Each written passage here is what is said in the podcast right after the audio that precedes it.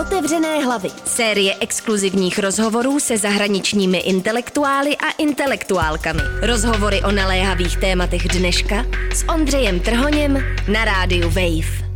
Denise Ferreira da Silva patří k nejvlivnějším postkoloniálním myslitelkám. Vede Institut pro gender, rasu, sexualitu a sociální spravedlnost na Britsko-kolumbijské univerzitě ve Vancouveru.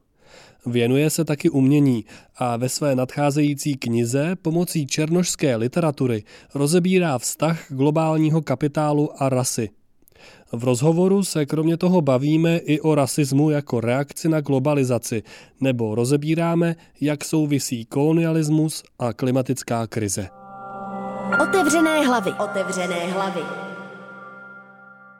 Evropě můžeme v posledních letech pozorovat nárůst xenofobního nacionalismu.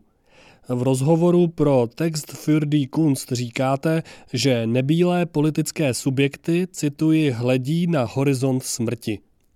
Říkám si, jestli to ale neplatí i pro bělochy a jestli onou smrtí z jejich i našeho pohledu není zmenšující se role národního státu tváří v tvář globalizaci – na kterou pak reagujeme přimknutím k nacionalismu. A taky smrt kosmopolitních nadějí. Nicméně si myslím, že záleží, jak se na celou věc díváte. V knize Toward a Global Idea of Race, vstříc globálnímu pojetí rasy, popisuje dva ontologické horizonty, které určují osvícenské moderní myšlení. Tím prvním je historicita, dějinost, tedy představa, že historie směřuje k dokonalejší budoucnosti. Historicita náleží průhlednému bílému evropskému subjektu. Tou druhou je globalita, což je horizont smrti. Jemuž čelí lidé mimo Evropu a ti jiné než bílé barvy pleti. Během posledních sta let se přitom svoboda a historicita vykládají jako univerzálně platné věci, které tvoří horizont celého lidstva. Mohou za to jak naše instituce, tak převládající způsob, kterým mluvíme, Existenci, život a smrt nás, kteří nejsme Evropané a nemáme bílou barvu pleti, přitom určovala jak historicita, tak globalita. Dobře se to ukázalo třeba na uprchlické krizi z roku 2015. Na příbězích lidí přicházejících přes středozemní moře ze Sýrie a odjenut bylo vidět, že před sebou mají jako strukturující princip smrt. Jistě by se dalo říct, že historicita možná končí a všichni dnes horizont smrti sdílíme. Takový výklad by dával smysl. Vzali bychom-li v úvahu, jak moc státy slevily ze své ochranné funkce a nahradili ji snahou o sebezachování. Aby uhájili svoji funkci, svoje násilí, začaly státy znovu mluvit o rasách a národech. Ve světle takové interpretace bychom nacionalismus mohli chápat jako reakci na způsob, jímž se většina států vypořádala s globální ekonomickou krizí. Bylo zřejmé, že o lidi za stolik nejde, ale hlavní, co se státy snažili chránit, byla ekonomika. A ještě se to zesílilo s pandemí koronaviru. To když se vlády rozhodly virus jen potlačit, aby omezili dopady na globální ekonomiku. Běložskému nacionalismu se v podobě, v jaké se znovu objevil v Evropě a ve Spojených státech, podařilo zaplnit volné pole, které po sobě stát jako ochránce lidu zanechal. Přijmout takovou perspektivu by znamenalo selhání liberální víry v postupný posun k univerzalismu. V němž budou ve společnosti mít právoplatné místo další a další skupiny obyvatel. Jak se ale ukázalo, stát některé z věcí, které podle takové představy měl dělat, nedělal. Jako by se nikdy nedokázal vypořádat s protichůdnými horizonty smrti, které se uvnitř něj míchaly just emphasized it again, right? Because the virus was allowed to spread so as to protect the global economy. A to je jenom jeden způsob, jak se na to celé dívat. Taky byste mohl říct, že ve skutečnosti historicita a globalita během posledních 200 let fungovaly tak nějak ruku v ruce. Těsně před druhou světovou válkou politický diskurs taky ovládala rasa a národ. Zdálo se, že holokaust a studená válka tyhle koncepty vytlačily. Ve skutečnosti ale národ a rasa jako kategorie nikdy nezmizely. Cynik by to mohl vidět tak, že nikdy zmizet ani neměli. Jen je bylo potřeba na vhodnou dobu potlačit. meant to dissipate, but just, you know, to cover. Zdá se mi ironické, že se vracíme do hranic národního státu, jehož existenci ale umožňují například těžařské operace na globálním jihu, při nichž dochází k vykořišťování místních obyvatel. That could be yet another way of of looking at it, which obviously has more to do with the, yeah, the economic infrastructure. Taky se na věci můžete dívat z pohledu ekonomické infrastruktury. A marxistická teorie nás moc nenaučila si té koloniální všímat. Marxismus se zaměřuje na práci jako moc nad přírodou, práci jako produktivitu. Rozdělení na vlastníky půdy a výrobních prostředků a na ty, kteří pro ně musí pracovat. To sice dává do souvislosti s koloniální infrastrukturou, ale už ji nechápe jako místo, kde se hromadí a rodí kapitál. Jenže teď vidíme, že klimatickou noční můru podpírá opět ten stejný koloniální režim, který vždycky provází extraktivismus a násilí. Nepřestává mě udivovat, že těžařské společnosti dokáží ještě stále vydělávat na nekonečné válce v Demokratické republice Kongo.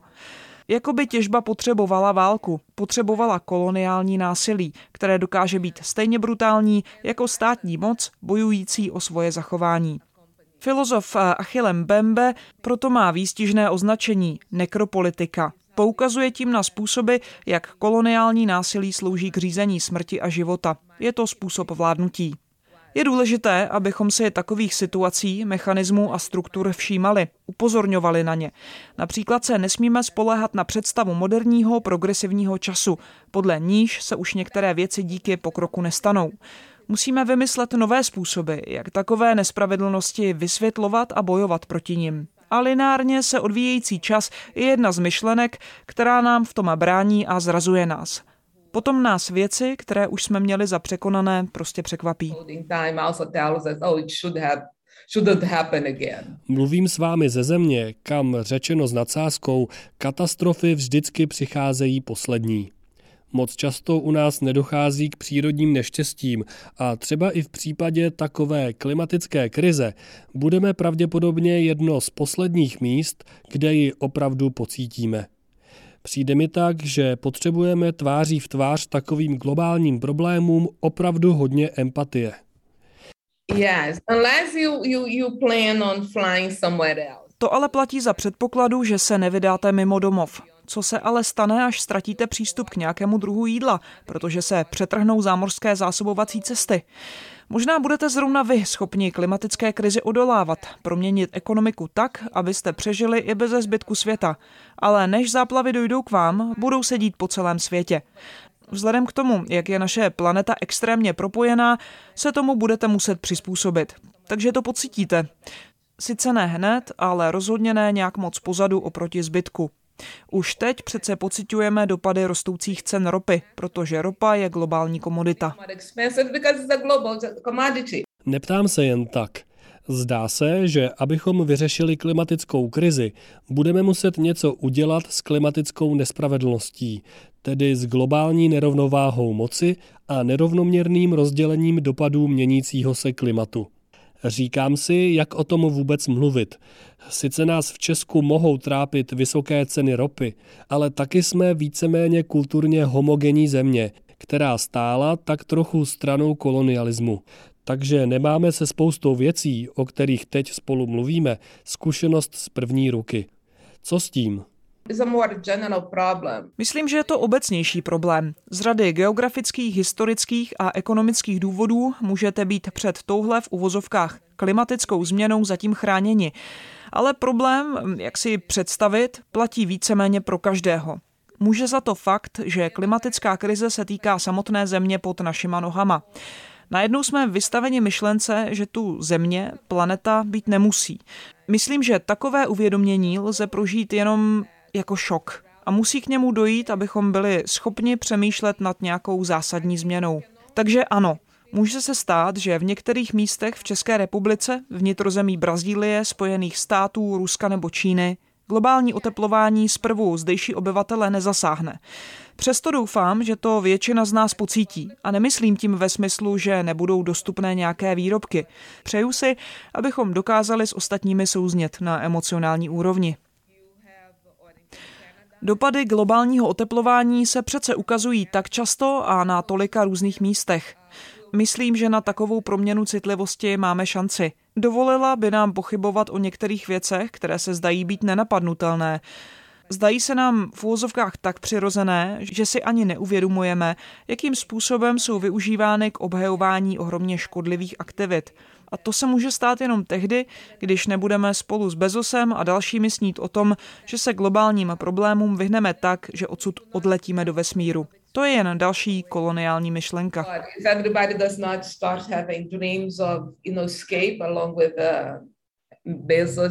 Guys.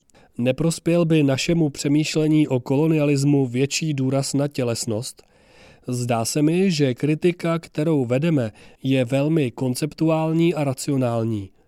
Nepotřebujeme mnohem procítěnější pochopení rasových dynamik a prostor, v němž se projevují. My, myslím tím kritičtí teoretici, o tělesnosti mluvíme už nějakou dobu. Do kritického myšlení začalo tělo pronikat jako způsob, jak se vrátit nohama na zem, propojit intelektuální práci s ostatními bytostmi a věcmi kolem nás. Byl to ohromně důležitý posun. O tělesnosti můžeme přemýšlet jako o všímání si toho, jaké to je být lidskou bytostí ve světě, který spolu s námi obývají i ostatní bytosti. Být tělem, které sdílí svět s jinými živými těly. Tahle změna perspektivy by ale neměla spočívat jenom v tom, že se na sebe začneme dívat jako na někoho, kdo má taky tělo situované ve světě. Důležité je taky přiznat, že naše tělo i naše duše jsou ze světa stvořeny a mají v tom světě původ. Nejsou ve světě, ale ze světa. Jsme jako jakékoliv jiné věci okolo nás. Nemáme žádné privilegium. Takže to není jenom záležitost tělesnosti samotné. Taková proměna perspektivy by ale vyžadovala, abychom vymazali představu, že naše těla teprve zabydlují náš svět. Naopak, jsou s nimi těsně spojena. Spolu s myšlenkou, že lidství rovná se duše sídlící v těle. Stály tyhle jasně dělící linie v základu moderního myšlení. Byla by k tomu potřeba nová citlivost, taková, kterou se nelze naučit, nejde o ní mluvit, prostě musí být procítěná.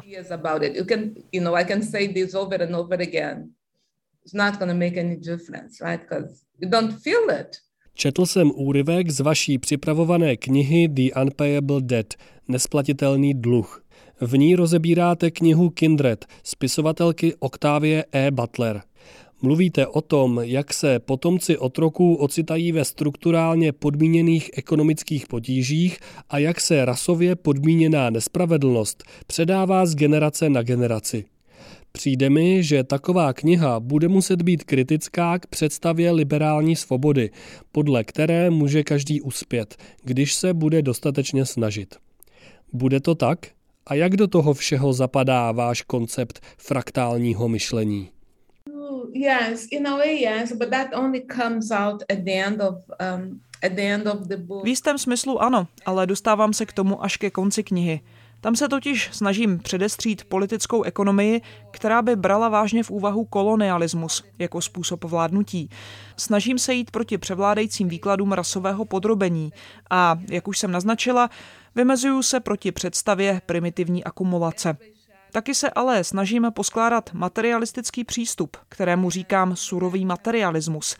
Řeším v něm lidství jako něco hluboce ukotveného ve světě na kvantové kosmické úrovni, na úrovni subatomárních částic, na úrovni času, který není lineární, ale nekonečný. Je to čas vzniku hvězd a supernov. Ukazuje tak podmíněnost toho, jak přemýšlíme o organickém životě a toku dějin vůbec. Nakonec se snažím naznačit, jak otrocká práce a kolonizování domorodých zemí stále funguje jako krev a tělo globálního kapitálu. Máte pravdu, kniha Unpayable Debt je pozvánkou k faktálnímu myšlení, ale taky ho v ní přímo praktikuji. Na tvorbě Octavie Butler je krásné, jak se takovému myšlení otevírá. Vědecko-fantastická literatura ve velkém řeší stroje, technologii a to, jak nám zprostředkovávají svět. Ale postavy v díle Butler jsou všechny přísně tělesné. Jejich těla jsou na jedné straně divná, mají všechny možné nadlidské schopnosti, ale zároveň jsou to černožská ženská těla, jež jsou podrobena koloniálnímu, rasovému, cis heteropatriarchálnímu násilí. Taková kombinace otevírá prostor, v němž lze myslet mimo zaběhlé představy svobody a dalších abstraktních konceptů. Svoboda nemůže existovat bez abstrakce a to znamená, že v určité chvíli skončí masovým násilím. Je to proto, že svoboda je vždycky věcí sebeurčení. Je o mně a jen o mně, který má vládu nad sebou samým. Můžeme se ale pokoušet přemýšlet bez téhle sebeafirmační představy.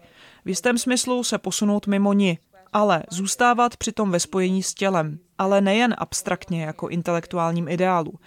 Jedna z postav Butlerové se ptá, jestli rakovina není pro jiné živočišné druhy vlastně dobrá věc. Jiná zase přemýšlí, jaké by to bylo, kdyby lidské tělo bylo nadané schopností metamorfózy. Je to prostě jiný způsob, kterým vést představivost. Do míst, kam byste se jinak nevydali, protože máte fantazírování až příliš spojené se svobodou a útěkem mimo tělo. Postavy v dílech Butler začínají v těle a zůstávají s ním. A to přesto, že se svobodou jako takovou zápasí.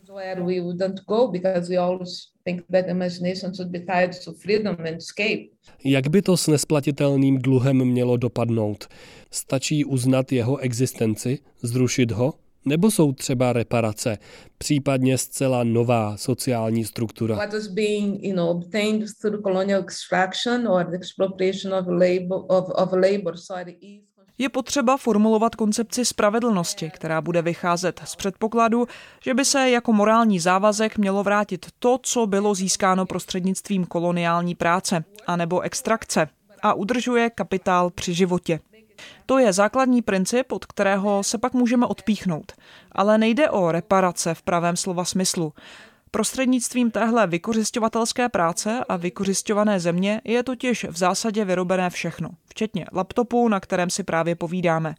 Takže při řešení takových křivt musíme být kreativní. Já tomu říkám navrácení anebo obnova toho, co bylo vytěženo a zcizeno and this land, including, you know, this laptop I'm talking with you through, then, then you gotta be creative. Když budu citovat feministickou myslitelku a spisovatelku Audrey Lord, jsme tedy v situaci, v níž pánovi nástroje nikdy nezboří jeho vlastní dům? Kind of, yes, yeah. But it's like not even the tools, it's the stuff that we use for making the tools, right? Trochu ano, ale nejde jen o nástroje samotné, ale taky o hmotu, z nich jsou vytvořeny. Jde o to myslet za limity možného, žít ve světě jinak. Místo domu postavit chýši. Možná to není ani nic, co by šlo vyjádřit slovy a promýšlet klasickým způsobem. Ale možná právě to nám teď planeta říká. Slyšeli jste rozhovor s postkoloniální myslitelkou Denise Ferreira da Silva. Příští týden se můžete těšit na rozhovor s kulturním a filmovým kritikem Stevenem Šavirem. Ondřej Trhoň, Radio Wave. Otevřené hlavy. Série exkluzivních rozhovorů se zahraničními intelektuály a intelektuálkami. Otevřené hlavy. Rozhovory o naléhavých tématech dneška. Další díly najdete na webu wave.cz lomeno otevřené hlavy, v mobilní aplikaci Můj rozhlas a v dalších podcastových aplikacích.